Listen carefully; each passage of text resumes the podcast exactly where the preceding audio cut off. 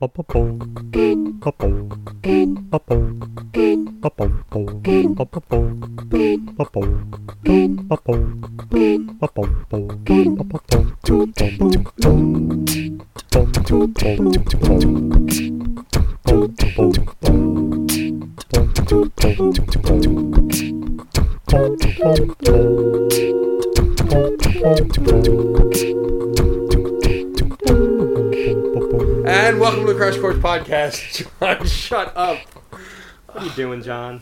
I'm what are you laughing. doing? I'm, I'm trying to breathe. I'm laughing so hard. Your face is beet red. Yeah, I beet know. red. Welcome to another week of the Crash Course Podcast. We are officially a year old. That's right. This is uh, Our what day is today? I don't know what day is. It today. doesn't They all matter. run together. it's it, We it's did. the- we did start on July second. I know that much. well, it's not July second yet. Okay. All right. So we're nearly a year old. Actually, when this podcast goes up, it'll be July second. Okay. So as far as you're concerned, we're a year old. Yeah. Yay, How the about future. Yay. Um, and there was much rejoicing. kind of awesome that we made it this far. We're In the officially a kingdom. year old. We can um, maybe walk, definitely crawl. I Barely- can walk and chew gum at the same time. Thank you know, we very used to much. go by episode because when we were episode 21, it's like, oh yeah, we can drink. And technically, now that we're 51, AARP's coming up. So, yeah. I can't wait till we're That's next 65. This I'm is dying technic- for that old person Right. discount. That's technically season two, but we're still going to just number them in sequential order all the way until a million. I'm the only one that started seasons. I can't believe it's catching on now. Actually, no other podcasts have been doing seasons for a long time. no, well, I was talking about us. Like, oh, I well. started. Now yeah, you're done. Yeah, yeah, yeah. I'm acknowledging a thing that you said that other people have done. Yes. Okay. This podcast, I've been doing my best and I'm going to continue to do my best to piss Matt off. Yeah, you're usually pretty good at that off the air too. Which is why I was laughing hysterically and unable to breathe. The red letter number is piss Matt off. Um, as this podcast drops on on the second of July, that weekend at the Way Station on the seventh, Nerd Cabaret is going to be doing their monthly show. This month it's DC versus Marvel, so they're going to be doing song parodies of DC versus Marvel. And so definitely worth checking out. This fourth, I will be blowing things up. That's coming up too. Yes. Jo- if John has no vocal cords by next podcast, you'll know why. Because he swallowed an M80. If I'm missing a couple of fingers, you'll know why. They can't see that through the radio. Yes, but I'll probably still be screaming by then. That's Residual screaming in the background. Ah! I'll, I'll edit. I'll edit you out. Don't worry. also, um, July 5th You're always trying to at the Bell out. House in Brooklyn Existence. is Wasabassco's Bur- Wasabassco Burlesque's F Yeah America show. Are there going to be puppets? There might be. There Gal- might be. Galatea is actually working on a Doc Wasabassco puppet. I saw it. It has the chin. Wait, Doc Wasabassco is the host of. is she Well, playing Can we call Geppetto? them? No, Since she's he's Wasabak, can we call them Wuppets? possibly. But anyway, it's a I thought uh, Puppets. it's a fun star spangled um, show that we do every year, and uh, it's very enjoyable and worth checking out. I'm hoping that you guys can come, though You you, say- you probably won't. You say Wuppets, and I just think Wub Wub. Wub- Wubbits. Moopets. No, no, no. It's a different thing. I don't. I forgot which thing though. The Anyway. Muppets were in the new Muppet movie. They were the other band that oh, that's Fozzie right. played That's with. right. That's right. Ah, I feel Yeah. bad now. Yeah, I, I'm an old Muppet guy. I like the original stuff. I like all of it. The new movie was excellent. This isn't news. You and Peter nitpicky. It was the, mo- excellent. The movie was good. excellent. The Hey, music every was other fantastic. podcast gets to go out on rants about things that are unrelated to the podcast. Why can't we? Let's go on rants. I'm going on a Actually. I've always done that. You always put me back on track. You said, We're a music podcast. We have to stay on topic. Blah, blah, blah, blah, blah, blah. Point taken. So this week's album, Godsticks, The Envisaged Conundrum. Godsticks is a prog band. They are from England. Uh, mostly just a three-piece band. You just got uh, your typical bass drum guitar. Uh, however, the keyboardist, um, sorry, the guitarist is also the keyboardist. And this is their fourth album. No, this is their second album. Oh, second album. That's There right. is a fourth guy featured on this album. They seem to fully expanded to the fourth. They don't know if he's keeping, if he's staying around or not, but there is a integral far fourth player. He's not in the picture though. No, he's not. Yeah, so yeah, he's. I can't say him. I'm sorry. He's he's the rest of the guys. I'm sure you're really good because I I love this album. I'll say that up front.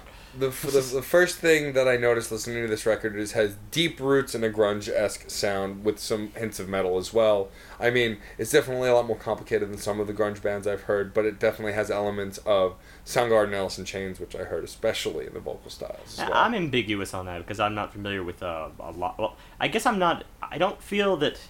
I never knew that grunge was as much of a super genre as I would have considered something like metal or prog. it is. Um, metal, I think mainly it's about the tone, primarily. But even metal tends to go from really really harsh to very very light. You know, Metallica kind of did that all the time. yes. And uh, prog is just really form. Prog doesn't really imply that there's anything tonal going on necessarily. But there's implies there's a lot of other stuff tonal going on. But you're not looking for, oh yeah, that guitar has to sound this way. You're looking for the overall arc of the song. It has to move, go through different movements. There has to be a section B. They have to be doing something different with the section B. That kind of thing. That's prog. Right, and grunge is more of an aesthetic movement that certain bands were lumped into within the time period and then kind of took on its own life after that, leaning more towards heavy rock and metal.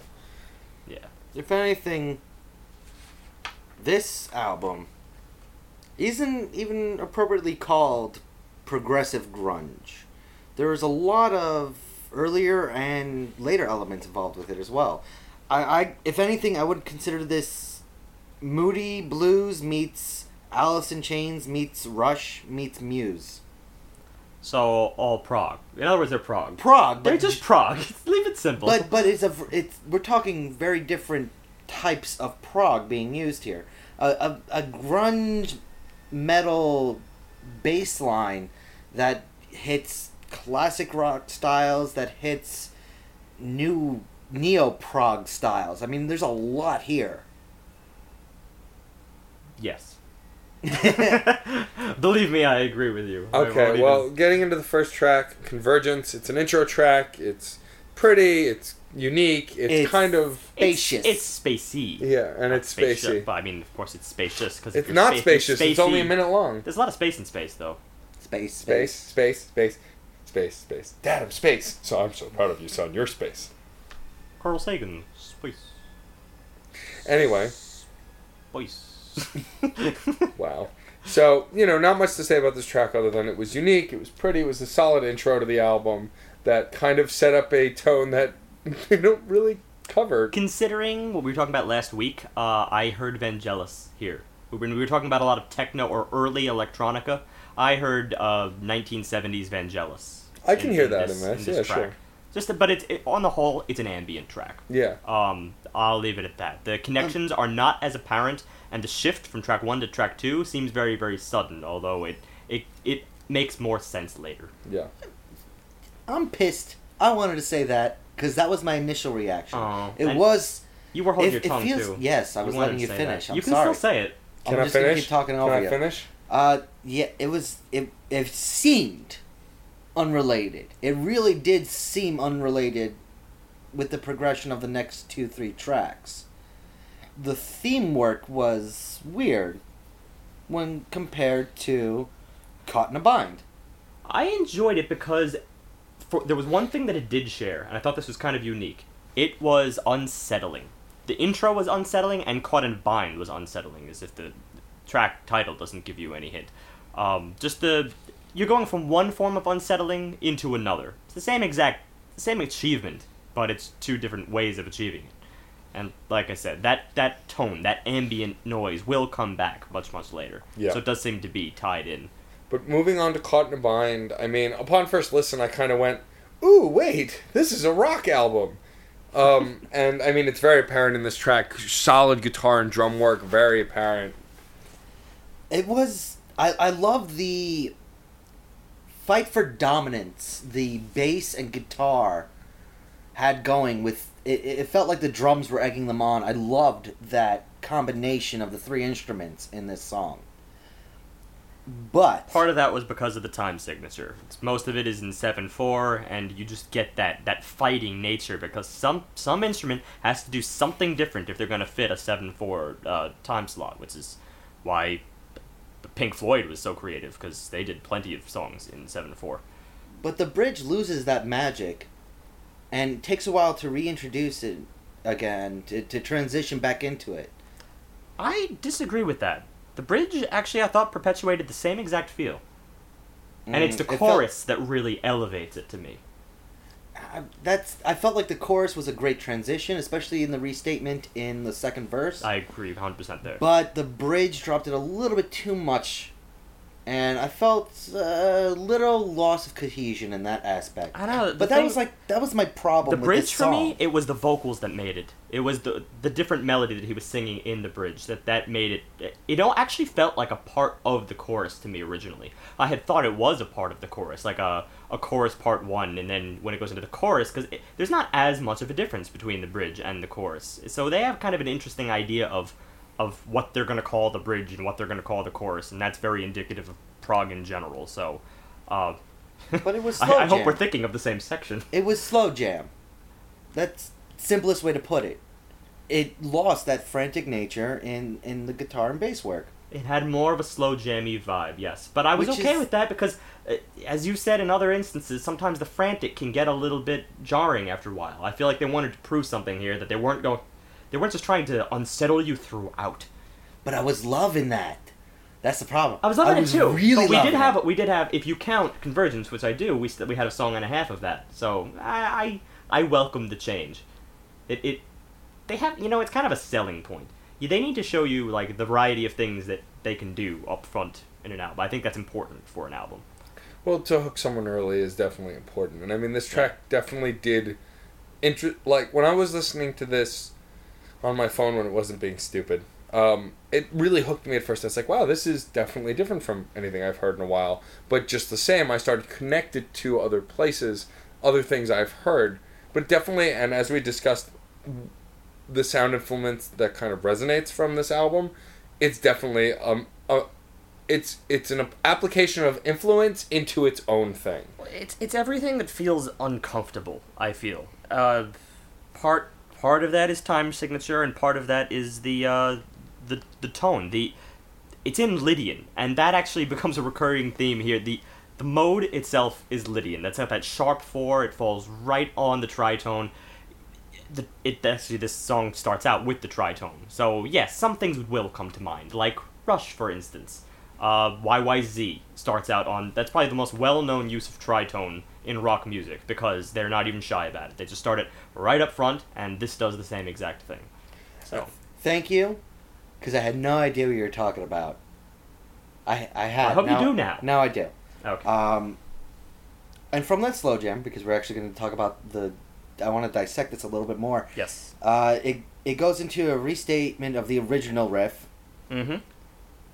And then into the outro, and I felt like the outro needed a little stimulation. It was a little bit of a letdown Um, because it was trying to perpetuate that original riff, and it, it didn't The thing quite. is, I didn't want anything to really overshadow that chorus. I I enjoyed the chorus so much, and I enjoyed the final instrumental, uh, where all the, where all the instruments just drop out. And you just hear, I mean, sorry, the vocals drop out, and you just hear the instrumentals. It's kind of got this airy feel to it a little bit, combined with the dissonance. I enjoyed that, and that led to the outro, which I feel is kind of taken or leave, at that point.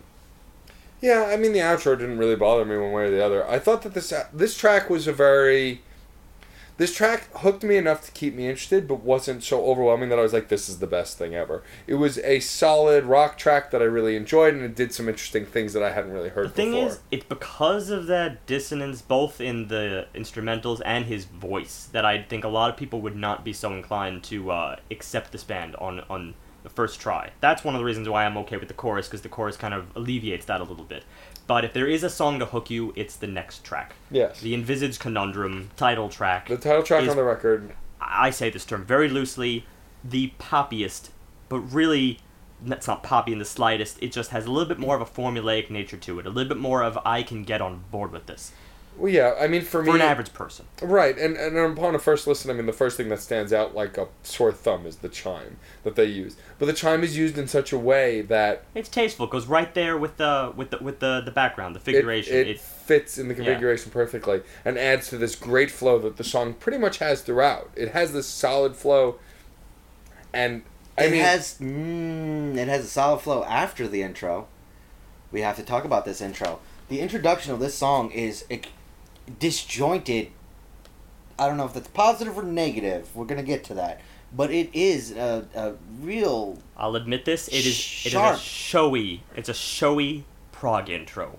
There is no shortage of of of proof here that they are very very talented in terms of uh, the types of stuff that they can conceive of, and then after that play. So it's virtuosic. Uh, whether you think it's connected, we'll get to that. But there's a lot of stuff going on here, Yeah, time signature wise. extremely complicated. Yeah.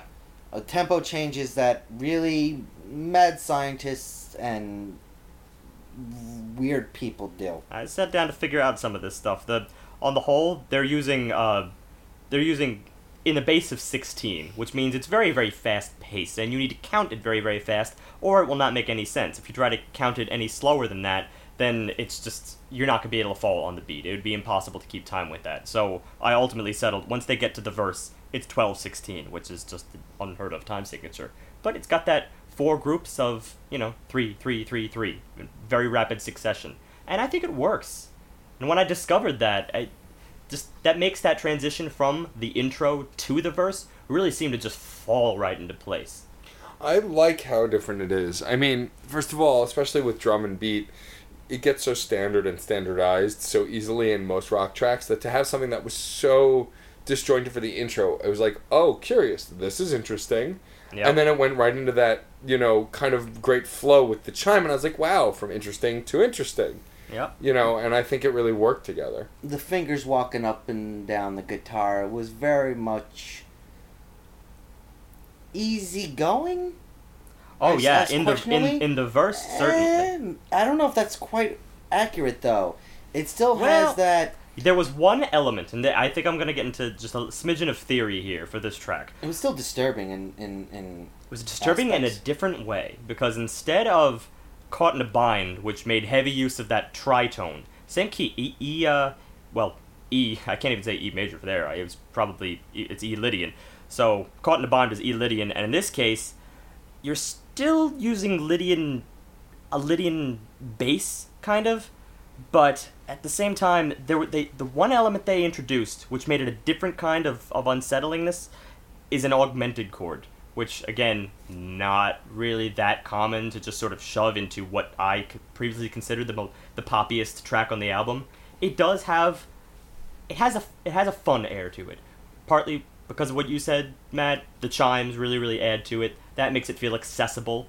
But that undertone that you're talking about, John, is I think because of the augmented chord.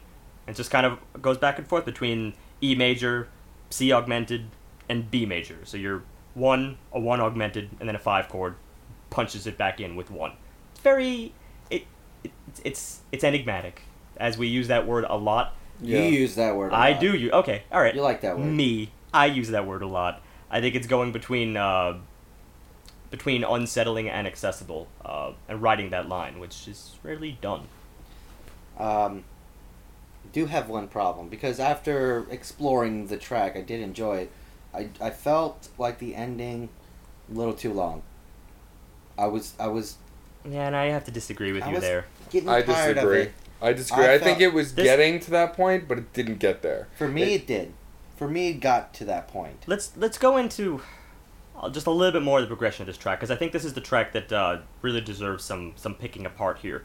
Uh, after the verse, we get into the what they term the pre-chorus, which is kind of this. It still sounds accessible.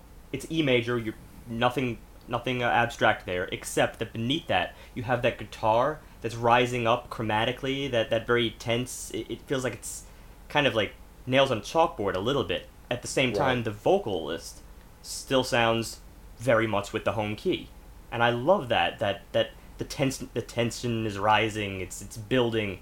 It's a probably the first point in the album where it seems that the album is going to move somewhere. Because Yeah. Caught in a Bind had a very static feel to it throughout. They wanted to make you uncomfortable. They weren't shy about that. This track, I feel, is going through. Uh, it's going through the motions. Well, yeah, I had said that this track had a very kind of almost an evolution from beginning Right. to end. It went somewhere. It wasn't just kind of static like the first, tr- like track two was. Yeah. or even Yeah. the first track Yeah. to some extent. And also, I want to talk about his vocals a little bit here, because his vocals. What was that comparison that you made, Matt? You were comparing Oh. him to the singer, si- lead singer of Fuel. Yes, because of the way that they both end their phrasing. Yeah, They after, kind of the, the note that they take, it, it feels and it's kind of this waning voice. The fuse Yeah. is more drawn. Not Fuel. Fuel. Fuel is more drawn.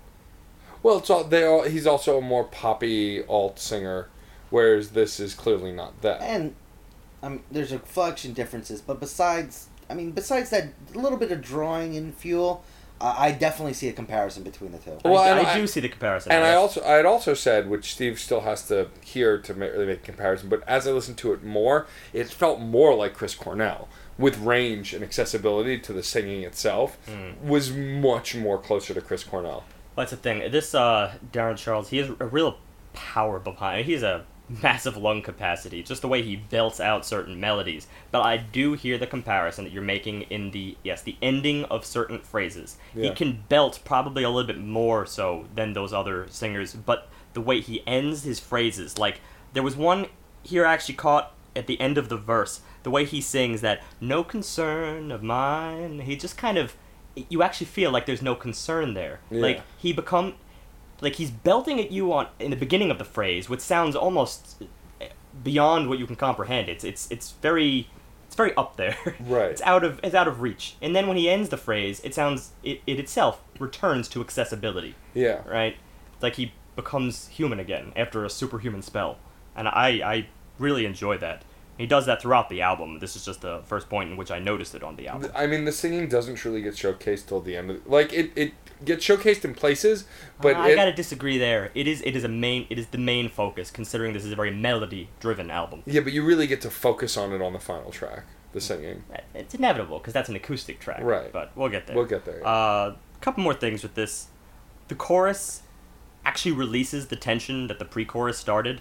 It just releases it with this uh, four chord, and we rock back and forth between like four chord G major. It, it's uh, you have this walking guitar comp in the background. Remember that really fun guitar? Yeah. That kind of joins with it.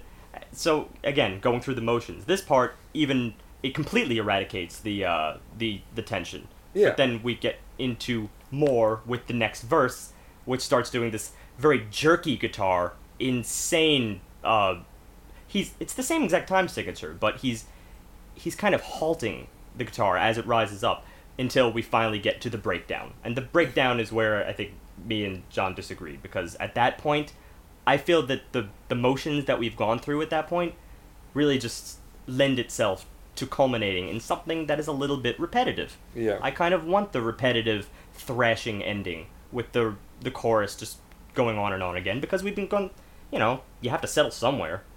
You heard it here first, folks. Steve liked repetitive something or other and something. Yes, usually this is not true, but you know, when I get enough of one thing, it's might as well go to the next. Which is a, a fair assessment. And speaking of the next, in a way that ended me.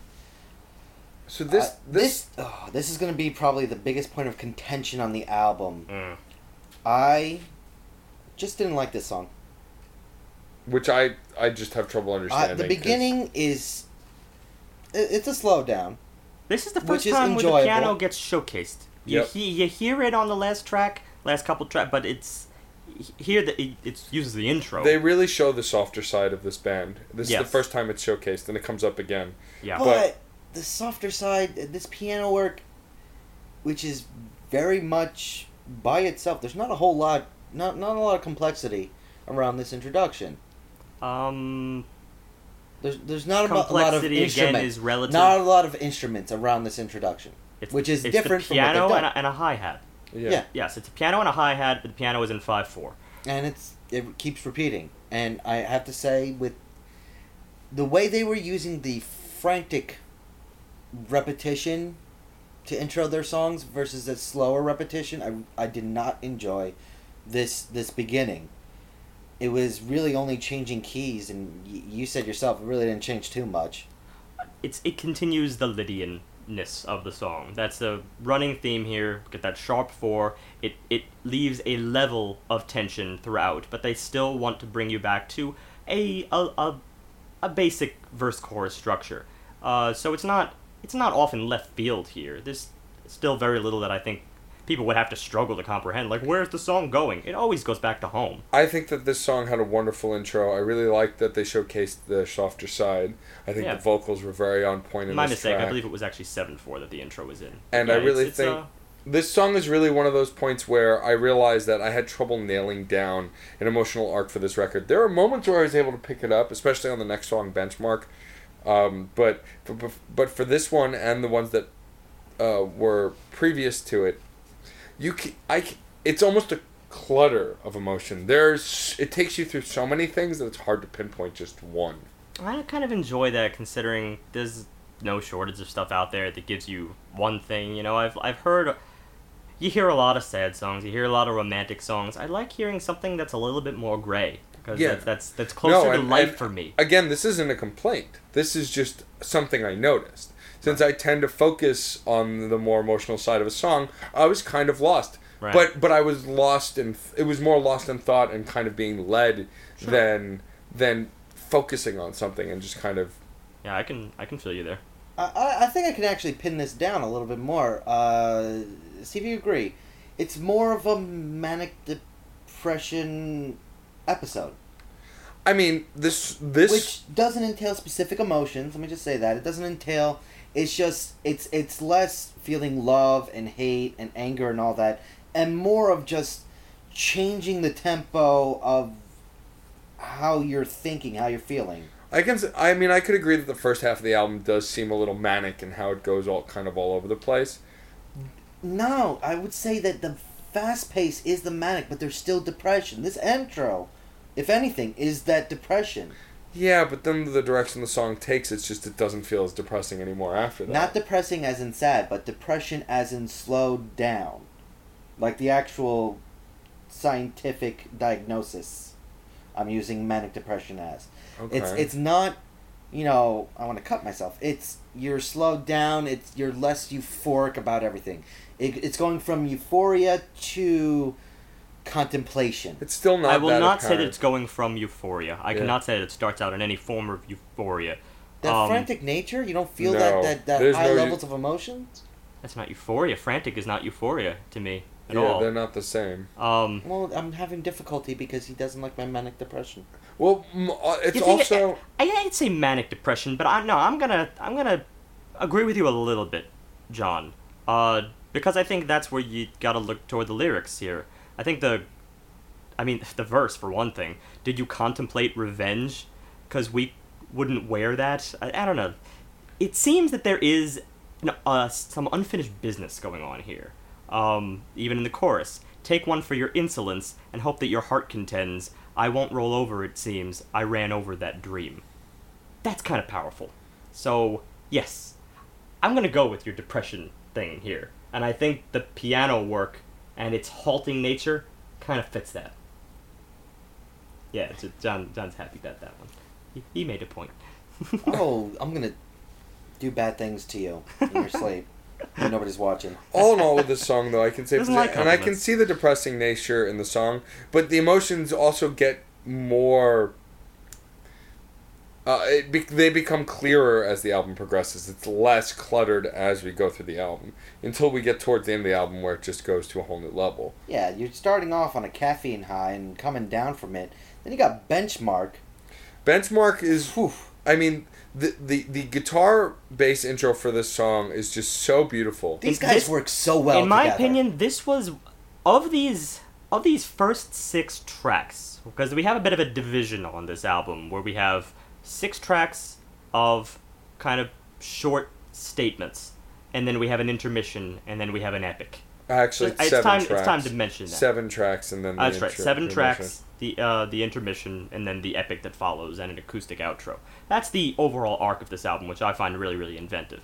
Which is why, when you look at this track in particular, I think this is the most creative sound on the album, and Yeah. one of the most creative sounds I've heard in general lately because of what you said, Matt. The way in which the bass is working with the acoustic guitar. They That's- complement that each other so well. It's the most unique thing. I can't pin down a genre on it necessarily. Yeah. And the style and of the bass. It's not even that. It's the transition into the chorus that was just Oh yeah, astounding. that's right. There. Are, this is the part. yet again they start they're in lydian see that, that's a running theme right that gives you that that that unsettledness at the beginning Right. and then you pull back briefly to a six chord which was not yet done in this album you're going to uh, a, a minor six chord and then thrown right back into lydian and later on it changes and goes through uh, it actually goes through a modulation later in the song so this is advanced this is advanced stuff right here. And and this song is the first time that I got a, a pretty obvious sense of where to feel. I mean, it- this it just kind of has this romantic vibe, yeah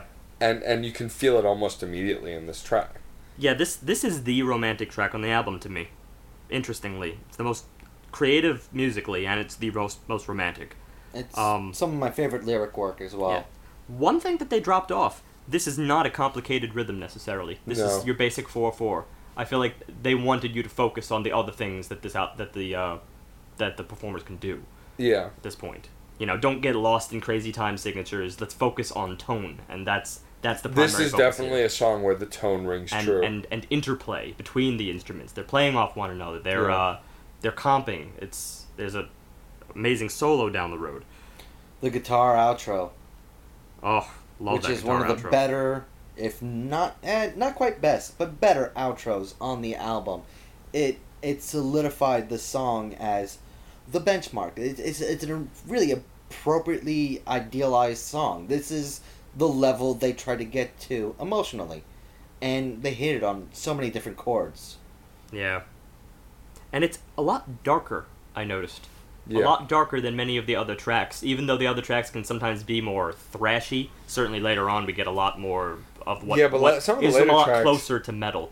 But that doesn't equal dark necessarily. no, can you can be dark w- with a thinner composition of, of instruments. And this, absolutely. uh, this Dark has off. little to do with with musical style and more to do with with tone. yeah. if that makes even the intro kind of can be a little bit dark. The the Yeah. intro is kind of ominous. I'm surprised we didn't throw that word out there. That's true. Yeah, I hadn't thought of that. yeah, considering some of the stuff that uh, comes up later on this album, I think the intro I think that strengthens its place.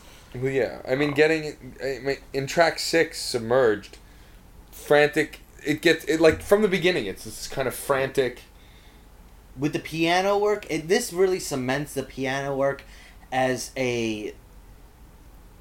I, I, it's hard for me to explain because it feels like one of the major components of this album, even though it's really not showcased too often, is the piano. I feel like the tone of this album would be so much different if the piano was replaced or suppressed. And this song really cements that instrument as a lead character in the album. You know what? Just because we're getting into frantic here, I feel like I, I can't be entirely done with uh with benchmark quite yet, because that's not it's not as dark throughout. Which is why before we get into like the frantic stuff, the chorus, as you recall, is kind of happy. Yeah. It's kind of it's kind of positive and, and uplifting, and they drop us back to major, which again we don't get major too much uh, here. We have like seven E sevens or something like that, but we don't get full on major for a chorus. It's climactic on major. That's kind of odd. But then that's when you start modulating uh, through the other chords here, and then we end on the E7, which is the same place that you were back in uh, uh, in Vision's Conundrum. So I think it's because Benchmark goes through so many chord changes. Why we that's why we can accept the frantic nature uh, Of Submerged. of Submerged exactly. That which in and of itself is it's And it's a oppressing at points it's it's a fr- it's frantic in a different way. It chooses to be frantic not through chord changes or anything like that. It chooses it through time signature. You Yeah. get that you know. through control Yeah, we're in two measures of four four. Now we're in two measures of five four. Two measures in four four. Two measures of five four. It's, I love that that back and forth nature. there was the, yeah there was just solid hands on the reins Yeah. on the tempo of this song Exactly. It wasn't as as sporadic as the intro of Envisaged Conundrum. and it Right. ends with a guitar solo that Steve actually wrote out on one of his little programs I transcribed it because I love it. and it's I love it's it so essentially Like you could you could just draw straight lines across almost. It's so It's actually a very full. It's so full. yes. It's actually a very organized uh, solo, even though it doesn't seem it on a first listen. It seems very listening to it. It does sound very disorganized and all over the Yeah, place. but it's in seven four. We go again. We've gone through a huge transition from the early part of the song into this solo. right. Uh, what call it? We start off on uh, we don't we actually start off on more of a B minor, and then we go we eventually end up on uh, B Lydian. So we're back into Lydian mode now. So after pulling us in a more familiar key where we can focus on the time signatures instead of the tonal changes, now all of a sudden here they throw us right back into the the essence of unsettled nature in this album, which Yeah. is that Lydian tone, although it's a different key. And that's when they decide to just go off and do their own thing. And it's all guitar. This Yeah. is I can't I you said that it was drum work, John. I can't feel it necessarily. It was- that's there that's there as a as a bait backdrop to keep time for the guitarist. But I feel like it's anything, it's piano more so because the piano provide that undertone. that that was that was the real Yeah. main focus. That's- and I that- was yeah when we were discussing it earlier, I was incorrect. It really was that piano that Yeah. struck that guitar. That's how we know that we're in seven four, and then we can follow along with the with the solo and hear all the all the punctuatedness of of the uh, of the transcription. I mean, I sat there and looked at it myself. I just I'm I'm stunned, and I'm amazed that just in that without actually going through any other chord changes, just in B Lydian alone, they managed to reach such a climax in the middle of that solo before uh, the outro inevitably comes, where everything gets really soft, really Yeah. thin, and it's just oh gorgeous. And Right. it never leaves seven to four. It never leaves Lydian after that. Right. Great. And then when it gets soft like that, I mean, it's a perfect setup for the next track as well. I mean, that getting soft like that at the end, it pretty much almost sets up um, a brief foray, which. Hmm. Upon the beginning of it, the intro is very Ben Folds esque. The, the the style when, when you pointed that out, that was oh the style of the piano and the way it's being played along with the accompanying instruments mostly in the intro as the song goes on it changes a bit but definitely in the intro it feels very much like something out of this straight out of the 90s a very ben foldsian And kind yet- of song later in the track, the synth work yeah actually is more 80s. yeah absolutely. So it's kind of a weird blend between both. If Submerged cemented the piano as a lead character, here's where they allowed the piano to do what the guitar and bass have been doing this entire album, which is Yeah. to walk, to play, to do its own thing. And it really, that was, this is my favorite piano work. And this is, I like it better than Disclose, the next track. I, I love the piano work because it's treated like the guitar has been treated in this album. It is allowed to do whatever the heck it wants. Everything else is just to support it in the verses, in the choruses. It's allowing the piano to shine. As opposed, And I love that. as opposed to uh, vehemently disagree disagreeing with you as I usually do, I'm going to respectfully disagree with you because that's a very very good point, and I I can take your difference of opinion there. Uh, I happen to love Disclosure for reasons that I'm a piano player, and it's just it's it's a wet dream essentially. Um, but i will agree with john that it, But- this song really does cement the piano in the forefront it cements it. It is the best uh, the best implementation of the piano with the rest of the band. yes absolutely Yeah. And Yes. that's not the best part of the song. That's not even close to the best part of the song. No, song. it's not. The best part of the song is the best solo on the album. I, I, I don't I'm- care I'm- what you I, say. No, I don't care. There are three great solos in this album, and I cannot choose between them. I can choose. This one is of it. them was the one in Submerged, uh, The- for all the reasons I just mentioned. The solo of A Brief Foray, the guitar work at the end, goes and showcases the solos of the last 60 years in one piece. There are touches of punk, of rock, both classic, rock and roll, of alternative, of even dashes of jazz. There's so much work in here that I, I can't count anything at this level, and it is a long solo. It is what Very two and a long. half, three minutes long. it's This is the the whole thing. tail end of the of the track This is why I just gotta interrupt. I love this solo for all the same reasons as you do. I want to point out that I actually have read, uh, well, I, I had a feeling about this, and sure enough, when I read another review on this album, uh, someone fe- felt that this solo was a little bit aimless. Um, and I can understand it because of how long that solo is. I in fact had a moment on on our very first listen where I was wondering exactly where they were going.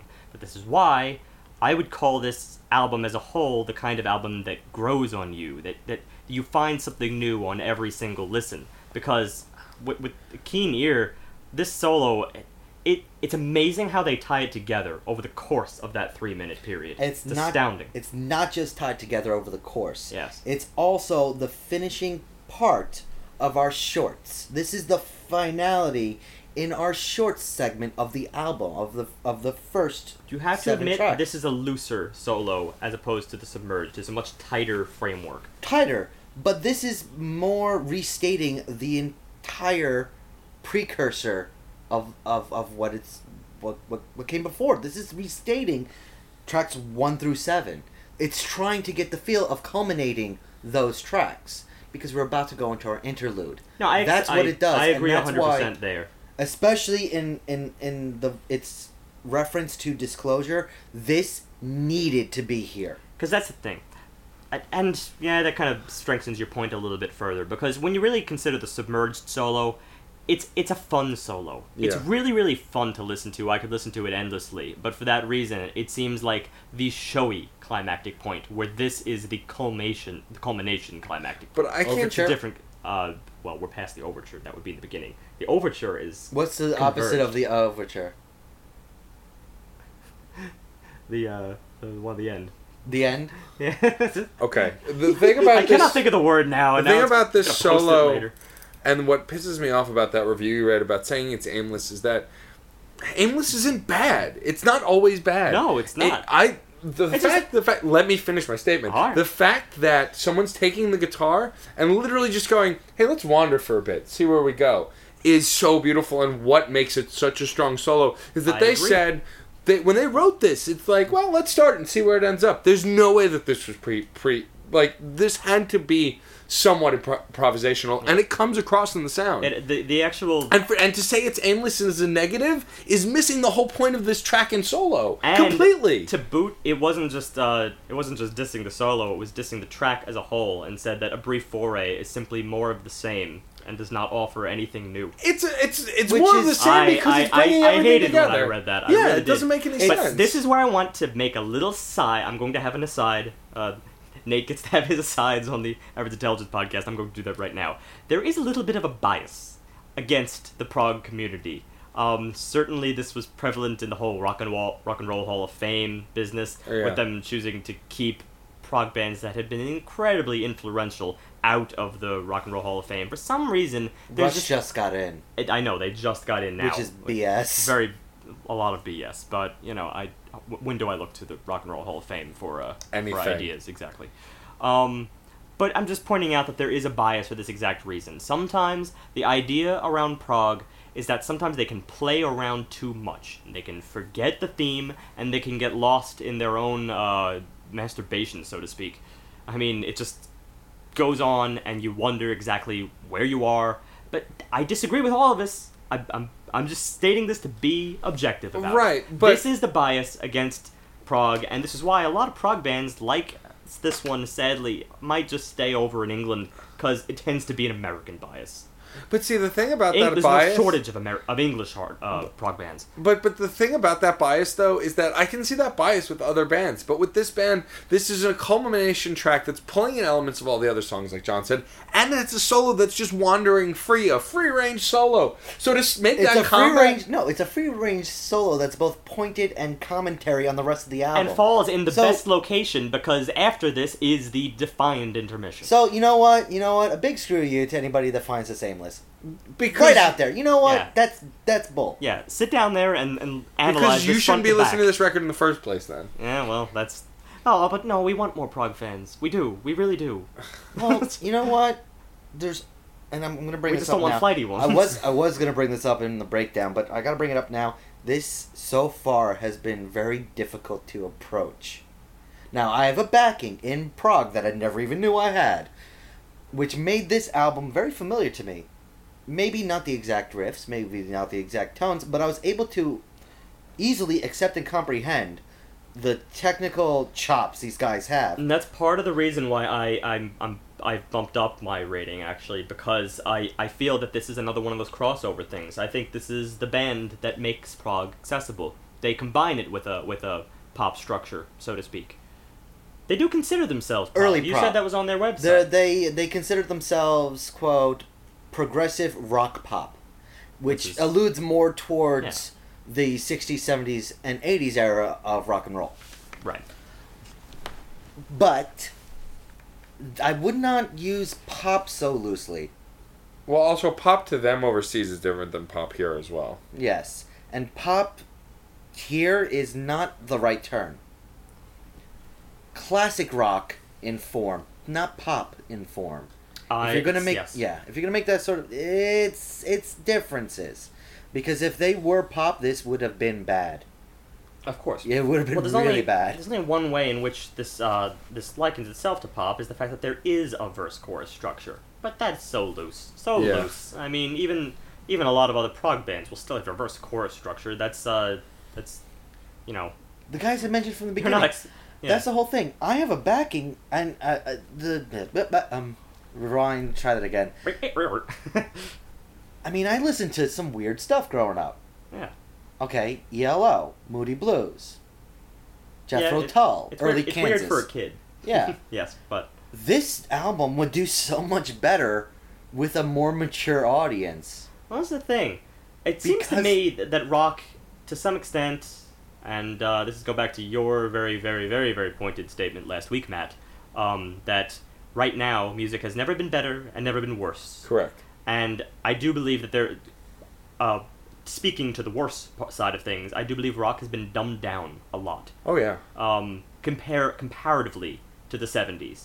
You know, yes, we've advanced other things, we've advanced tone and whatnot, but in terms of the formulaic style, we're we're really moving away from that developmental nature well, that because- they wanted and they were trying to prove back in the 70s. Well, also that's mostly because in the '90s and especially in the 2000s, it was about marketing the music more so than making the music. Yeah. And now, as we get into the internet fueled culture, we may see a return to more complicated rock music because it's so easy to get out there yourself. Like when when I brought you to hear Almost There for the first time, um, Jersey local band that we're hoping to eventually have on the podcast.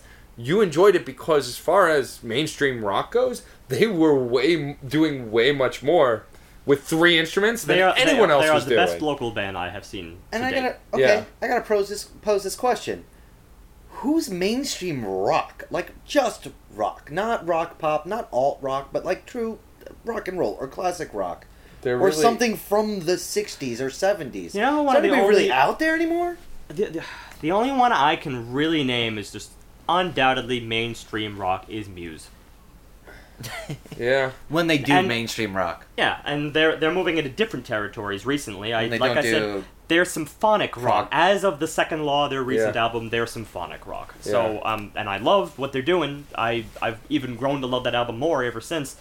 But uh, let's face it. It seems whenever something kind of becomes mainstream, we're adding a different element. We've got to we've got to we've got to show some some some gold and some diamonds and, Well, and really flash it up their, for the public. I haven't seen their newest album. I haven't heard their newest album yet, which I think came out last year sometime. But the Strokes, with their first couple of records, were very much mainstream rock. Also, last mm. last night, I would make one of their first big singles was very rock and roll. I would make comparisons to other genres as well. Right? Nah, I don't. But I do see the point you're making. At the same time, like, but that, that still doesn't really. Rock is rock dead? No. But that's a whole Oh, different we, discussion. we've had this discussion before, and I don't believe it's dead. Our I just album- believe that it, it, Our- it's the album I've chosen can't be found in its purity It- it- in many Oh, well. locations. I think that the band, the band that we're going to do next week, the album that I've chose, is actually one of the perpetuate perpetuators of mainstream rock I'll go with that. because see. they are very At the same much. time, though, the, just to reel it back, the point I was really trying to make is that the uh, the artistic side of things, the developmental side of rock, is seems to be what is a little bit lost. Yes. Alt tries to do it, but they can still stay very concise in their message. They can be abstract in tone, but not always in form. Yeah. So, uh, I think it's this was an appropriate place for this aside Yeah. because this is the big divide on this album. Yep, we're getting up to eight, which is dis- Yeah. track eight, which is From, disclosure. from here on, it is all artistic. Yeah. And it's it's it's masterpiece front to back. But this is proof. This this this second half of this album is what art and music should grow to be, especially. I agree, but this is why I called it this the best mix album because I don't think it, I feel like if you dropped board, the the border stomps the, when we get into the next or even disclosure, if you drop that in the beginning of this album, Oh no, it wouldn't work at all. uh, yeah, It'd be terrible. No, t- not Well, terrible. not terrible, Not but terrible. It, it'd feel out of place and awkward. It would it would not be. Ter- I would still listen to it. Uh, this is the point where I would actually want to get up, take the record, flip it, and start it again. Okay, That's yeah. probably Yeah, the most absolutely. appropriate way. yeah. And if I was in a zone where this is what I wanted to hear, then sometimes I admit I would start on side B. okay, that's fair. Yeah. But I just feel like not knowing it, that it would be awkward to just start with this as track one. Um, It would feel out of place and disjointed. So anyway, it would be. Off- any anyway, Yeah. yeah. All right. Let's. disclosure, which is the why I make this illusion, is pure piano jam section. It's haunting. He's just having fun. He's just going Jam, at it. jam implies you're working with someone else. He's jamming by himself. He's jamming, yeah. It's mental masturbation. And It's the it's it's he's playing with the piano. I, I suspect. it's a guy playing with the piano. I suspect that most of this was written verbatim. yeah, Some- Verbatim, not not soloed. yeah. I have a feeling this is a written track. 'Cause I- it is form. well, it, it some does of have it- form. and some of it is extremely familiar. They borrowed themes from other music. I cannot from But the it was- me. but- the All right, way- no, I'm, Where? I'm gonna touch upon that. Uh, But the way it was- make your point. The ma- the way it was performed though is it's so haunting. Not because the track itself is spooky, but because he's playing it so slightly off key, and the tones go so slightly off key in so many Yes. directions. And I wish, I wish I. Uh, It just it makes it I had sound spent creepy. more time to really slice up uh, the the theory wise, slice up the uh, the construction of this song as I did the others. Um, but to be honest, this is the point where if you've been following me so far, and if you haven't, whatever, you'd definitely be lost on this one. So I'll spare you. Uh, but in terms of what John started to say before, the things that it does relate to, that it goes back to, the things that it sounds a little bit similar to, are unlike anything that we've been describing so far. This is a lot more jazzy. And it's not just jazz, it's almost avant garde jazz. Yeah. But it does have a form, but let, let's face it, it's it's in a completely different mode. Uh, it's just certainly not Lydian. This is something beyond Lydian. Um, and parts of it go back to 1920s expressionism, and we haven't talked about that since Hide the Kitchen Knives Yeah. by the Paper Chase. No, yeah, this definitely gave that disjointed, uncomfortable feeling that we felt at the in the intro track as well. It just because it's just slightly off key and they're kind of following a melody but kind of putting you off. The entire time you physically feel uncomfortable listening to the song, No. and that's the point. no, refuting that. I didn't feel that at all. I didn't feel uncomfortable. I thoroughly enjoyed it in and of itself. There's also a section there in the that it goes through the mi- the beginning. I feel uncomfortable. Yeah. The middle, it it moves into a purely fun jazzy piece. I'll- You're just I'll- engaged in, in what he's doing. I'll and, and- concede that, yeah. yeah, it's it's virtuosic at that point. And then the end is is smooth, really beautiful. Yeah. Like it, it it's it's classical piano at that point. Yeah, I just Um, I just enjoyed it. Kind of Yann Tiersen uh, For- material. Initially, I did not like the way this album flowed from a brief foray to disclosure, but upon analyzing that real that guitar solo and seeing it as the culmination and really trying to divide it into short stories and an epic, I enjoy what Disclosure does to the album. Yeah. And honestly, with your A side B side point, if you had taken Disclosure to track twelve or Disclosure to Border Border Stomp and put them at the top, and then put from Convergence to uh, a brief foray on the bottom with with uh, Raised Concern still being the last track, it would still work because you're flipping the sections. But I feel like they could still work flipped because they're so complete together. This uh, Uh, nine through twelve could work as an EP yes. by itself. Yes, I agree, and it would be a very different type of album in that Yes. case.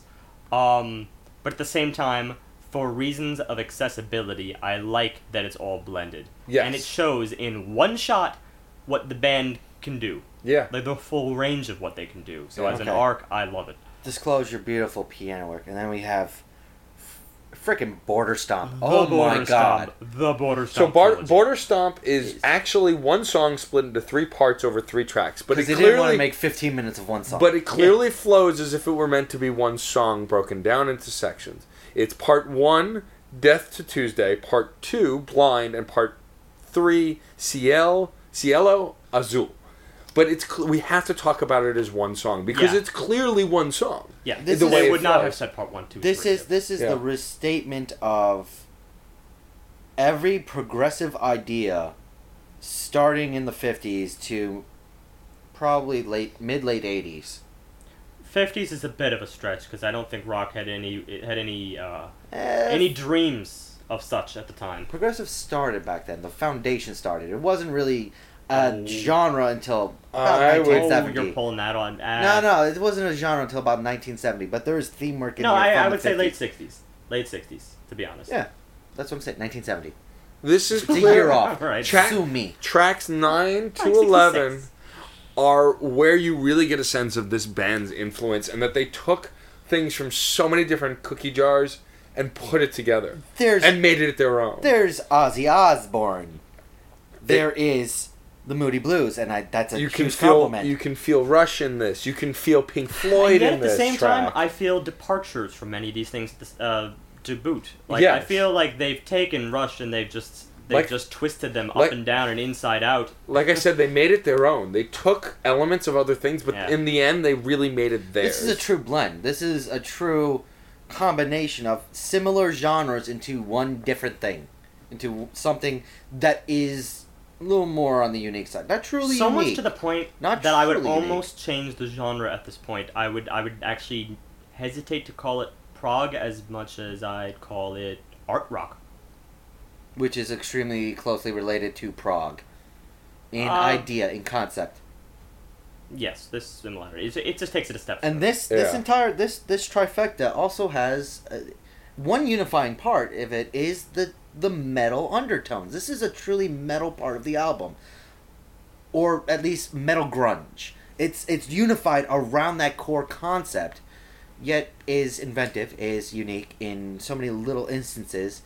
As a whole, is completely coherent. It's there's I cannot point to anything save one part that is wrong with this trifecta, and it's not even wrong. It's just disappointing, and that is, I don't care what he's saying, at all. I don't Uh. care about the words at all. And that's I gotta point this out throughout this whole album. There's very little of the words I care about. I have a friend It's more I'm calling you out, James. I'm calling you out. A friend who, uh, when I handed, when when I was about to hand you the lyrics for this album, um, because I actually I had to ask him for like some copies uh, from his album before I had ordered it from England, uh, and when I made that request, he looks to me and he says, because I, I had to explain, I had to say, all right, John really likes, he's a lyric guy, I, I, he wants to analyze these things, and he looked at me and he goes, ooh, analyzing prog lyrics. Hmm. As if like that's just not done because of the fact that of course the point is the music. Yeah. That's what everyone goes to prog first, first and foremost. So I'm not gonna say you're wrong for not listening to the lyrics. I just I can't call them throwaways here at They're not. all. No, not throwaways, just unimportant. Like the song could exist without it. I don't think that's true. The vocals ne- were necessary. The words can be changed. Um, you know, even though I've said enigmatic before, as if you can't put a, a, a face on the emotion necessarily, that's incorrect to say it as a lump sum. It goes through a range, which means if you take any given part of this track, there is probably an emotion, which means that they have to have a certain number of lyrics. And like I pointed out in, in a way that ended me, just the way that that portrayed uh, that depressiveness, you know, actually that's what you pointed out. I, I see it in the lyrics. I always see a connection from, from the lyrics to the music. And in this case, I do too. It, And it's, it's clear that this weird- is even more of a depressing nature than that song.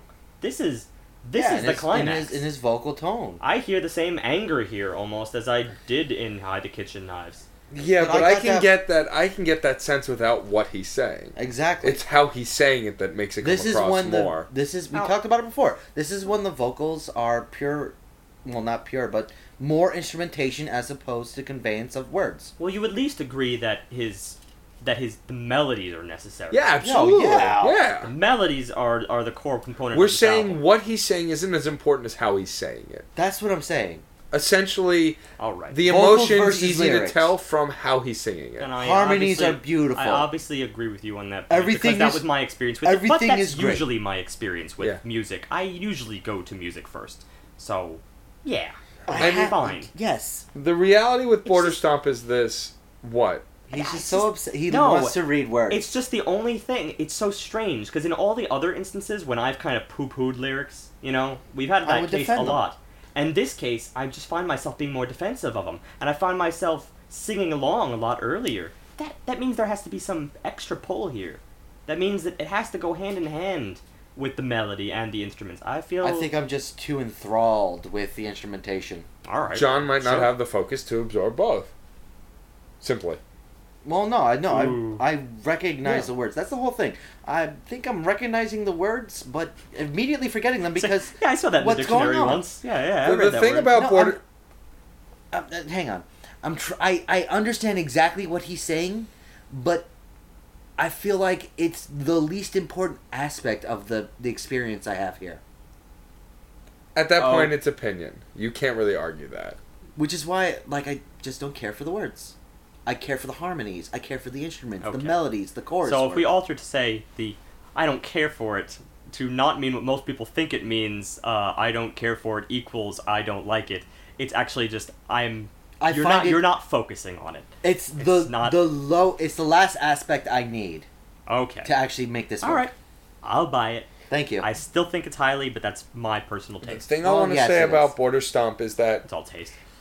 as song as far as songs go, this one is very difficult to describe because it just goes through so many emotions through the, the entire yeah, three just tracks. listen to it. You really need to just, Just hear it for listen to it. yourself. We're not gonna be able to pick apart this thing. Like, It's it's I too can't difficult. even pick apart this thing, and I usually, Pause I it. usually do that. Pause us. Go to the bathroom. Get something to eat. Settle down. Listen to it. Then come back to us. It's right there on Spotify. This is your cue. We linked go, it. Go to track. Go to tracks. Uh, what you call it? 9, 10, and 9, 11. 10, This and is- eleven. this is starting now. Welcome back. And then that that was ineffable, wasn't it? I told you it's ineffable. So moving on to track 12, which happens to be one of my favorite tracks on the record because A, it's a fantastic conclusionary track, but also besides that, it's just plain beautiful and heartfelt. Ah. This is this is a song, this is a track that just showcases the emotionality of the singer And- so well and how well he sings. raised concerns. This is the song that says all that creepiness, all that discontent, all that disturbed emotions you had in this album And are a little justified, but don't worry about it. Don't Oh. don't worry. you know the funny thing is, I almost had a different reaction there. I mean, I could I could see where you pick up on that, but I actually took all that other stuff. But like, this is after you've gone through the range of anger and madness, frantic behavior. This culminates in sadness. Like all that has just led you to this. I feel it was more acceptance than sadness. There is an acceptance there, especially with the final line. Like all I know is that it must be over, and I feel fine. Like I it's really Yeah. this is an acceptance It's track. an acceptance. It's- but it's- there's a sadness to acceptance. Of there course, always there always is. is. Yeah, There's always that dash of hope. Yeah. No, this song is definitely, and I think that's why as an arc it works so well emotionally. It's funny how- because even though the beginning is cluttered and disjointed, it starts to hammer Yeah. itself out. By the end, you just accept it. And this is this song is a very simple acoustic guitar with pure singing It it and builds into I, I don't even know. Um, that's that's the whole thing. It's it's still got that ineffable quality, and yet is very face forward, which is a, a weird combination. I'll tell you, one of my favorite transitions on this track is after you get all that acoustic stuff going on in the beginning, where it repeats the same the same phrase over and over and over again, and yet I, I, I don't get tired of it, but I don't expect it to change, and then they they still do. It's that that fall into verse two. That don't ever say you will not follow, and all the other instruments come in. Yep. Every, eh, it's And oh, for the first time on the entire laying me down to record, sleep or something. and the first time on the record, and the only time it would have been appropriate, they introduce a cello. There's a cellist mentioned in the booklet for the album There you go. that pl- that here, give me the booklet because I want to actually read the cellist's name. No, the, the the cellist's name Hannah Miller. Like it's just this beautiful cello that comes in towards the second ha- the the a little bit past the second half of the track. That's just so beautiful and so perfect for this song. It wouldn't have fit anywhere else, and so they didn't put it anywhere else. She's only featured on that one song in that one moment, and it's beautiful. Yeah, it's and it's it's repetitive. It, it works as an outro, Yeah, not just for a track, but for an album. 'Cause it- Absolutely. it's such a resounding outro. Like I said, using that same final line, all I know is that it must be over, and I feel fine. yeah. This al- this album culminates beautifully. It starts beautifully. It's got a great arc, and I think this is an appropriate moment to start getting up, getting into our wrap up. All right. So I mean, for me, so getting getting this album from from Steve, first of all, with all the hullabaloo he put up with us actually listening to it and getting the right files and ordering it from online. I was an Yeah, audio. I I was, was- an audiophile on this one. It's like no, must have CD quality. You can speak during your combination. It's my wanted to culmination. strangle him. no compression. So we had to put it off a few weeks, but but so honestly, when I played, when I first turned on Convergence, and I'm listening to this beautiful intro, uh, you know, that's instrumental, I'm going, what the hell have I gotten myself into? But then once Caught in a Bind started, and I started to see where this album was really going, and that it had this grunge tone that I was kind of familiar with. I made comparisons to Alice in Chains and Soundgarden Yeah. because it's there. I was more on board because I could compare it to something. and after you've been ramming it, ramming that down my throat for a while, I hear it. I do hear it. And it so- has a '90s grunge feel to it. And so for me, it's just one of those things. It's one of those things that I, I really liked it. I mean, I didn't know where it was going to go, but I really did enjoy it. And I don't know. I mean, truthfully, listening to this record, it was hard for me to listen to this album because at first I was bothered by the clutter of emotion, but on a second listen, I realized I believe it was almost intentional. This kind of clu- cluttered feeling that was hammered out throughout the album until you get to this clear distinction of emotion, especially in uh, Border Stomp, where you go through pretty much every emotion throughout that three part song, and then it culminates with such a beautiful song of acceptance. It has this song is the first album I'd say has a stronger arc than Paper Chase because it takes you through a range of emotions instead of just being one It's like they bottled it all up. They stuffed it in a bottle and then they chucked it out to sea, and then someone just smashed it open It's and it not- spills everywhere. Fifty Shades of Angry. It's just feels. yes. Album has Essentially- so many feels, doesn't it? Yeah. So I mean, Forget for about me, that. you know, Sure. and it's just funny because comparing it to something like Macklemore and Ryan Lewis, where each track is clearly a specific emotion, except in sp- certain cases, you're supposed to feel a certain thing on each track. This is emotionality done differently, but just as well. Because you you don't know what the hell to feel in the beginning. It's completely confusing, which real life emotion can be. But then getting towards the end, you know where you are, you know where you're going, and then when you get there, you accept it. So for me, I can't give this album anything less than five stars. For me, because first of all, it's a new band that I didn't know that I fell in love with pretty much immediately after I heard what they could do. But then after on a second listen, really putting the pieces together, it has an emotional arc. It has a theme. It has on the second listen, I was getting a better sense of the lyrics. So it has these great lyrics that, upon a first listen, didn't seem very important. But again, it's more about how he sings the lyrics than what he's saying, and that can be just as important and impactful. And then, of course, finally, the musicality. The, the, the technical level that, that this album takes is not so in your face that you're like, oh, look at us, we're awesome and technical. I hate that. You know, it's good too for different reasons, but in this, it's look what we can do. Isn't it beautiful? It's not mm. about shoving it down your throat like we're artsy, we're awesome, we can do these things. It's just there. It's here. Enjoy. And and it's less in your face and more it, it's easier to accept that way. I feel. It's also been a long time since I've heard a guitar solo that doesn't feel like masturbation on stage. Pretty much. yeah. It's like we're doing something beautiful with the guitar and it also happens to be incredible as well. So for me, I can't rate this any lower than 5 stars. I think it's a fantastic album and I'm excited to hear what they do in the future. I was a little more nitpicky when we were breaking this down. I did not get the same range of emotions that I feel like you two gentlemen did. They were a little more steady in what I was feeling. primarily apprehension. That seemed to be the major theme work in here.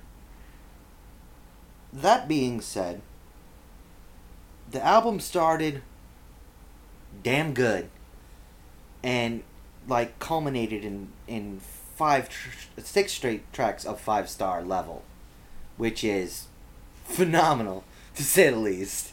That's just unheard of. This is that's scary.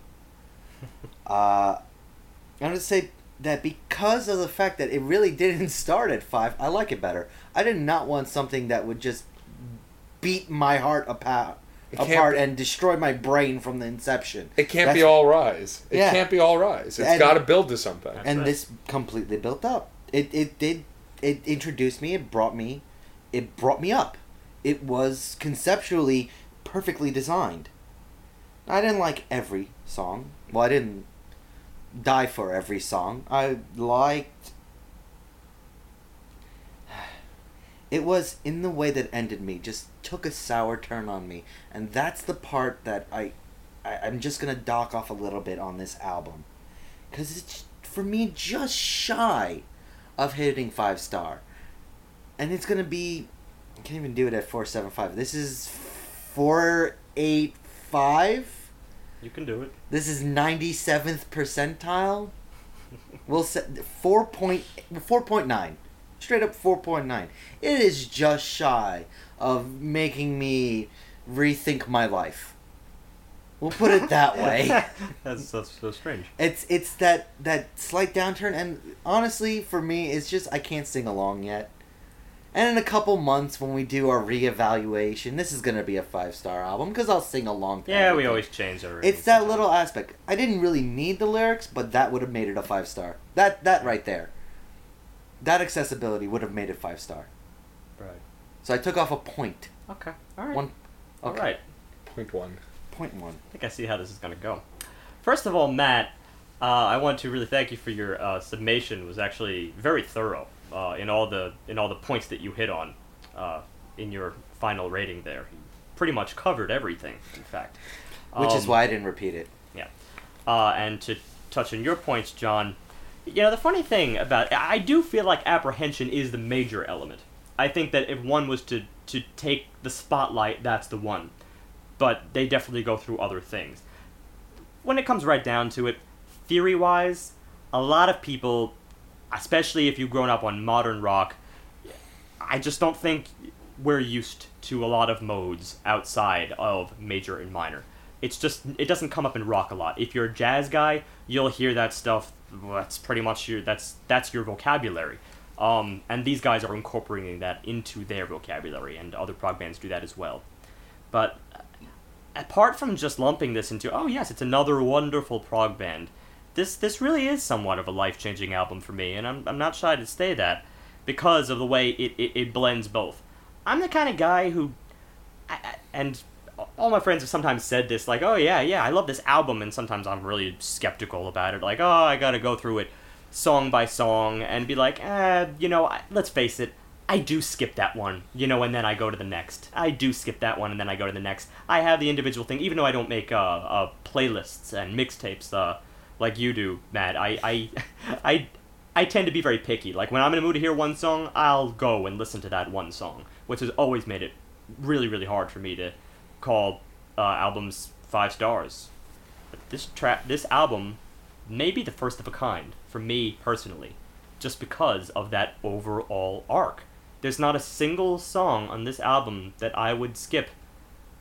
Every single one, I, I, I have to let it finish before I go on to the next. If I've started something, I need to continue. I can take them individually, but it works so well as a whole, as a unit, as a solid art form, and I would not be surprised, uh, considering the that tasteful inclusion of um, the acoustic track, "Raise, Raise Concerns."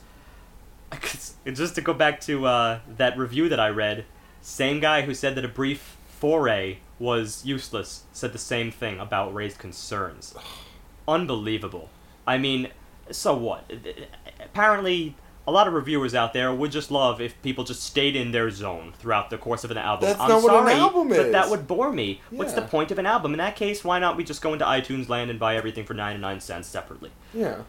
I adored Raised Concerns, and I would not be surprised if that is is that if that's th- God sticks themselves making an allusion to what is to come, or if maybe it was just a statement of what else they can do. Right. Either way, it summed up this album perfectly.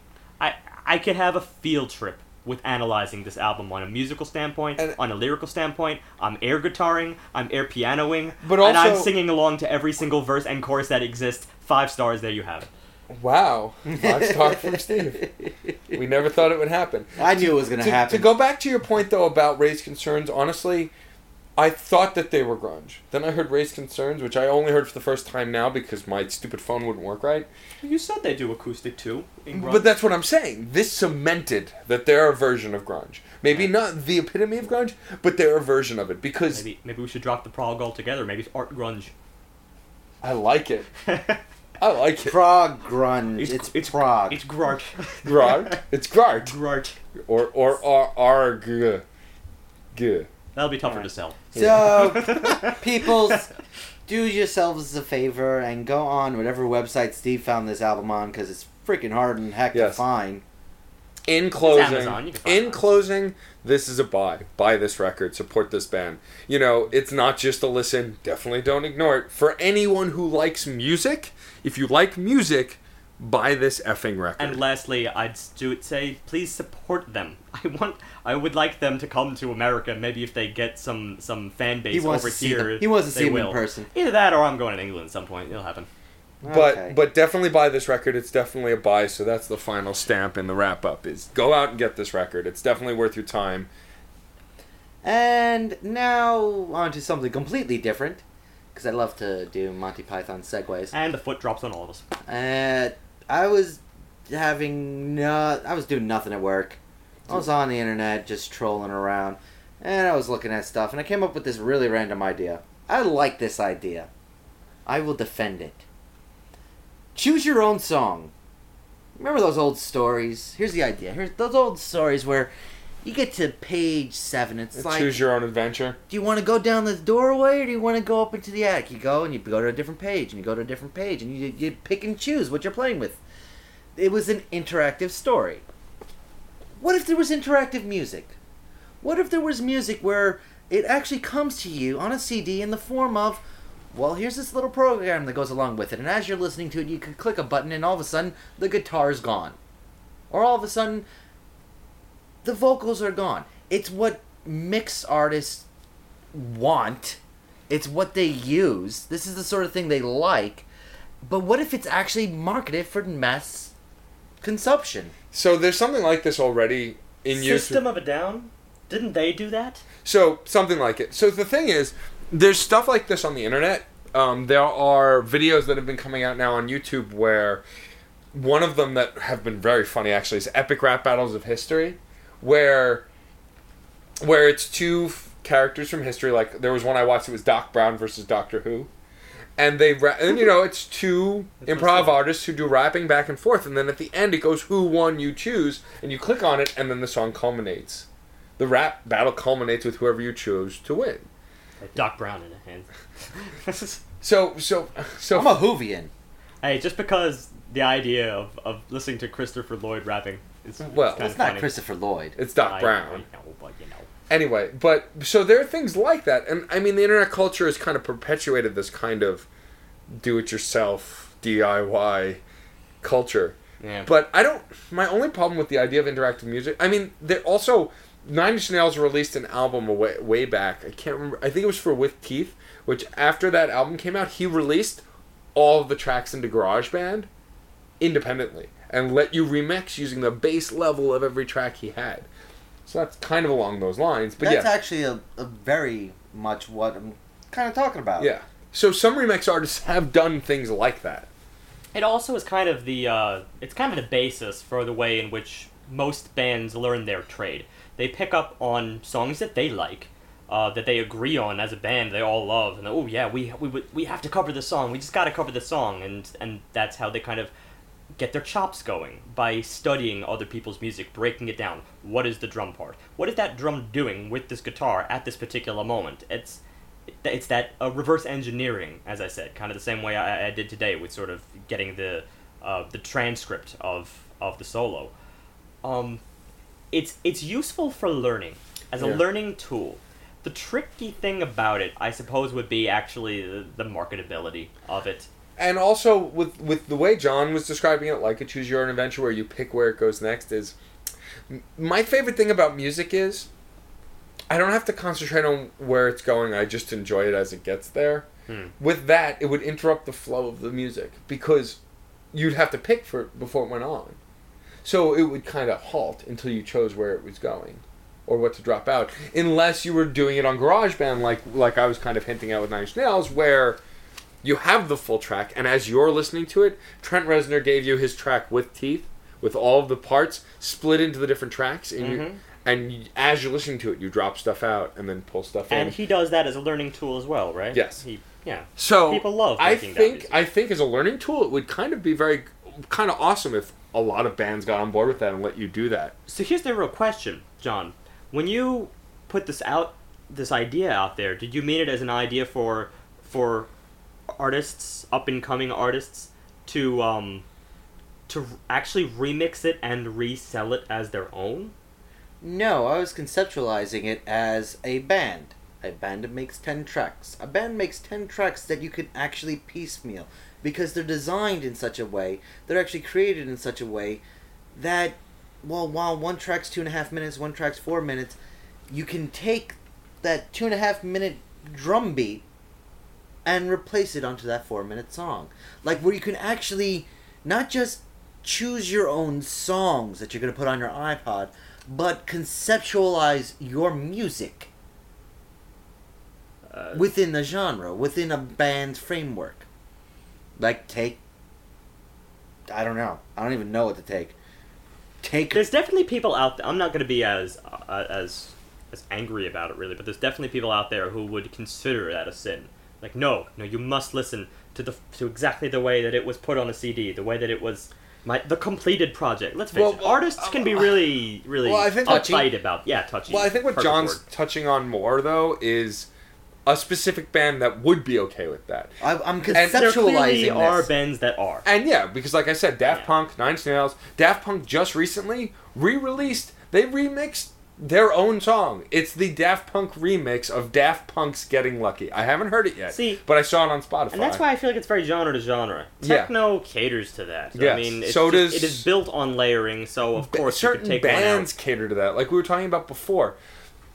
System of a Down is such a unique band that taking taking apart their songs and putting them back together would work would be really interesting and show interesting results and I'm pretty sure the band would be on board with that. Same with like Korn. We were talking about Korn. One of the reasons why they kind of worked fairly well with dubstep is because of the layering that Korn always did with their music and how each instrument is very specific its own thing. That's the best example, considering I don't think that was like terribly well done. But I'll admit that it was different. Uh, it probably bumped the notch up above where Korn would have been if it was just Korn doing the same old stuff. Right. So I, I appreciate the experimentation.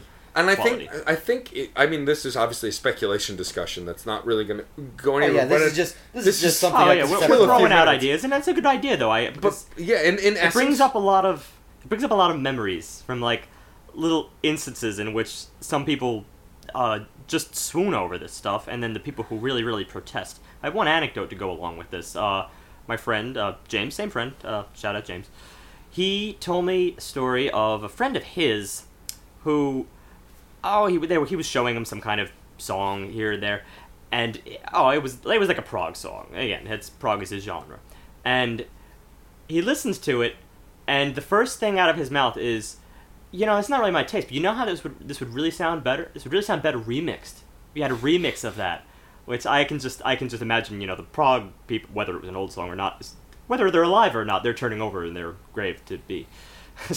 it's it, it's a little bit of a it's a little bit of a slight insult, I suppose, to say that if your if, if your drum wasn't there, yeah, then I'd really enjoy this. I disagree that remix I'm gonna, is an insult, only because I find that remixing now in modern culture, they're adding to, they're taking away some things, but still building on a base that already existed. For example, our theme, which thankfully Steve has recently helped me to I guess- redo I guess- in a fun way. I, I We- remixed myself. we remixed Great. ourselves and remixed the Wall Street Players because the bass beat, and if you've been listening to us since the beginning, was and what thus my was Wall Street. Players on its own, and then we did something with it, and we didn't.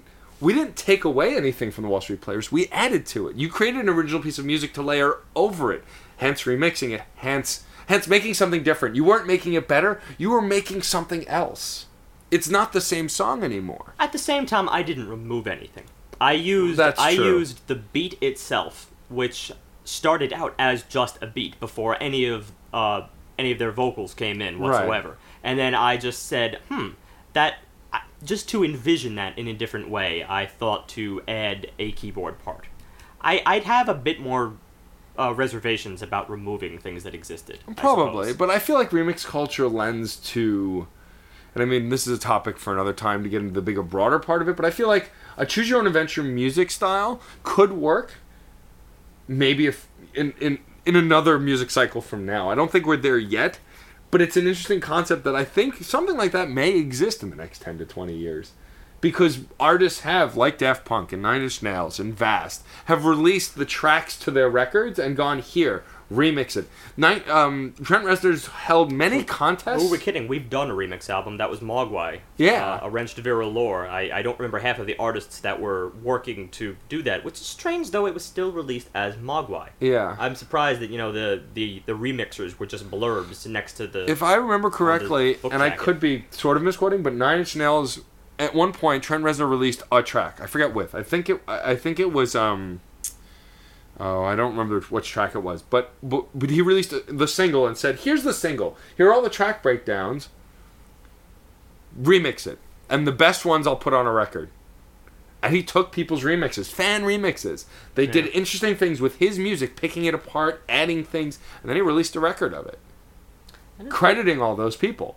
I think that's the best version of musical community okay, I could get on board with that the, with that style. Um, because he's literally saying, "Here, do something. I'll reward you." you- that would be more artist to artist. That wouldn't Yeah. really be. I don't think that would be a public kind of thing. Right. Um, he, he acknowledges those artists and says, "I trust you with my work." Oh no, this was his fans. He released it. yeah. He put it, It on a forum. He this put it on the. you fo- and me and he put it on the forum. the He put it on a forum on Was the Nine. contest? Yeah, he said Nine Inch Nails forum. Here's the breakdown for GarageBand. Oh, my mistake. Interesting. Yeah, So that's almost exactly what you were talking about then. Yes. Yeah. Wasn't it, John? so it's out there. I the idea is out Well, I'm there. not a Nine Inch Nails fan, so I had no idea what was going on. But it's it's a bug. This is this concept is a bug that caught me last week, and I just really haven't been able to put it to rest because you make custom playlists. I mean, that's something that everybody does. They want to listen. Even you, Steve, that you say you don't. You want to listen to specific songs at specific times because it wants to suit. You want to suit your Yes. mood. You want to suit the concept of what you want this music to be. Yes. And I'm thinking, why don't we do that with the actual songs? Like, You actually you're saying convert the song to fit a different mood. yes, you love this song, but you're not quite feeling happy. You're quite, you're more melodic. You want to change it, but you, you, how can you do that? What's the next step in That this is a very evolution? interesting idea, but I almost I almost want to do 180 now because I was totally on board with this idea, except for the fact that I feel like uh, that would be taking the insult just like the next level. Okay, No, let, let's say that let's say the artist is fine I'm with no, it, no, but no. now saying John, John's talking about a specific artist who exists. People who to are have you do specifically doing this so that the masses can do this. Yeah, it's not People who about doing it with anything at this point. It would be so strange for an. I, I guess it's harder for me to imagine, considering that a It lot of artists really they exist. well they they write their songs with a definitive emotion behind it. it. They themselves may not even be able to imagine it. You know, as as how could this poss- this romance song of mine possibly be a, a ditty? I unless they're curious themselves. Yeah, but also, Self- I mean, I've heard famous. I mean, again, I, I I leap back to Nine Inch Nails because they've done it the most. DJ Zebra took um, "Closer" and mixed it with "Come Together" by the Beatles, Yeah. and it made the song take on a whole different feel when he was layering things over, and it was an interesting mix. Please tell me you've listened to Beethoven techno style, right? Yes, yes, yes. Okay. I've heard that. You've heard some of the things Um, that people have done, and this is Or even Beethoven disco. In fact, let's see. There's another one that they did, um, funk style. No, we're really just talking covers now. We're not talking about the you know removing aspects Right. and then adding others. But I remember the funk cover of, uh, and also Sprach Zarathustra, as everyone would know as the theme from the beginning of 2001: Space Odyssey, when Right. the monkeys Yeah, are yeah, yeah. going up to the. Or obelisk. made it Ric Flair's theme. There's a funk version of that from the 70s. It is incredible. I have to hear that. It's not often that I like will will shout out covers, but that was just it's the most bizarre mashup. Um, So and it's very it it's very creative. It's- again, they did more with it. It's not just like note for note. Right. You know, it goes into a whole solo in the middle. Uh, It's it's it's Right, really but creatively done. But that leads. Whoa, that whoa, leads whoa. I do not remember the artist. the monkeys soloed it. Wasn't the monkeys? You're not supposed to. I don't think you're gonna feel the yeah, monkeys. but at I'm that point. conceptualizing in my mind a bunch of chimpanzees playing in a Well, dive bar. This speaks to what with- you were saying earlier. This would change that mood. At this point, I don't think you're going to be thinking 2001: Space Odyssey anymore, especially Why? not when you get to the funk solo. They're still monkeys. In But I've all. I, just but a monolith bar. I gotta show you this. in- But but in co- but When with we stop. covers, which is a long you know which c- is involved in remix culture, I find I love covers for both reasons. I love a cover that's just an homage Mm. by this by a different band, but played in a almost similar style. But I also like bands who take a cover and make it their own, even if I don't personally like it. I give them a lot of credit for taking it and making it. I respect it from a style study perspective, Right. Because as a musician, it's just it, I- I it's mean- invaluable to understand how other musicians put their work together. I mean, to, to, to, to kind of sum up, I think that this is an interesting concept, John, and I think, I think that's not something that would exist now, except in specific places. But I feel like bands like that could exist in the next ten to Well, fifteen think of it years. this way: this is this could be the future of music. This Everyone is would have something to it have a can track go editor. to. Yeah, that could. I mean, getting It would get- be, it would obviously be very. audio engineering is It'd be very, very e- strict. accessible now. Of course very it is. accessible. It's I, easy I, to I click guarantee on you and that off. if this was mass marketed as an institution, there would be some company. Oh, let's theorize Apple. let's say they had some kind of uh, extension for. or Well, ex- that's probably exactly how it would be released. It would be released as GarageBand track listings. You would you would have a project that you could possibly purchase with your album. You know, album with project folder. Transfer that over, and, And it would have the separate track it, listings yeah. You're- you're that, not just- presuming you had an Apple computer and GarageBand, you could do. You're Yeah. not just messing with the bass or the treble, but you're actually Messing with the of- tracks. you're messing Yes. with the bass and the drums. That's what I'm talking Yeah, about. yeah. The tracks, Yeah, the individual tracks themselves. No, you're right. It- Gara- GarageBand is a actually, simple version of any track. That's editor. not that far fetched since lots of records come out with digital copies and and stuff like that. It, it that could be the next step. It's actually quite possible. It would be a very interesting musical movement. Yeah, definitely would. At the same time, I also predict it has it would have an, an, an annoying side at some point. Oh yes. Of Yeah. course. Well, if you that people goes start saying with anything. propagating, if it becomes more personalized as opposed to just look at what I did on YouTube. I mean, if people Yeah. actually take it to heart and instead of listening to other people's rendition, look at their own. Again, see. good and bad. That's what we got right now. The Yeah, best and the yeah. worst. Um, before I get into what we're gonna do next week, Steve, do you have a spam email for us? I do indeed. Preferably something that's very avant-garde. Shut up, John. Avant-garde spam. Yes. You could certainly see your skills in the paintings you write. The sector hopes for more passionate writers such as you who are not afraid to mention how they believe. At all times, go after your heart. In America, through pressure of conformity, there is freedom of choice, but nothing to choose from. Peter Ustinov. Thomas about UK. D I I I T dot key C O dot UK. Wholesale snapback hats. Huh, they actually got their hyperlink wrong. That that that was avant-garde. I love how we the way our paintings are written. Well, we gotta. It, I it was, paint with words. It's probably a comment on a painting. Artwork, maybe. I don't know. Oh. We did get a good Peter Ustinov quote. That was interesting. Yeah, but still, it's like, Yeah. what? Yeah. Big question mark. Yeah. Well, as if that needs to be reiterated about our spam mail these days. No, that's true. Um, again, please, real people, I yes, need- please. Questions. take them over. Let us have more Crash of you Course. Our our email Forget address. about it. I'm never reading a real person's snap mail, mostly because I need some more hats, and I'm definitely checking out this website. Don't. That's right. Go to Goorin Brothers instead. You'll be happy. They got some classy hats. There. They do. They really do. Um, wholesale snapback hats. yeah. So, for the real people out there listening, please submit questions, comments to crashchordsblog at gmail.com or comment directly on the website. Um, we're always trying to find new ways to take this podcast. We had a great time with our guests. I'm gearing up to have guests on in July and August. Um, in fact, I had a conversation with Painless Parker himself, uh, Noemberg. Uh, he would like to come on sometime in August. Font guy. Yes, font guy. So we're you gonna know, he work that out. commented. He was a real commenter. He's font Yeah. He said fonts are cool.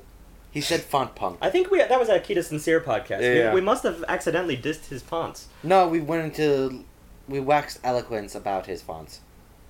Okay. Yeah, that's what we did. And um, also, um, we're probably pushing back the live podcast, but we are still planning on doing it. It's looking at more of an August September thing. More information to come on that once I actually remember to email Anders. So if Next you're in New York, come see us. Um, next week, I'm, it's my choice for album, and I've actually been anticipating this record for a while, and I'm very excited to do it on the podcast. It's Queens of the Stone Age's new record, um, and it's called it's called Ellipsis Like Clockwork. That's not how you pronounce it. I know it's, It's, It's called, called- Queens of the Stone Age.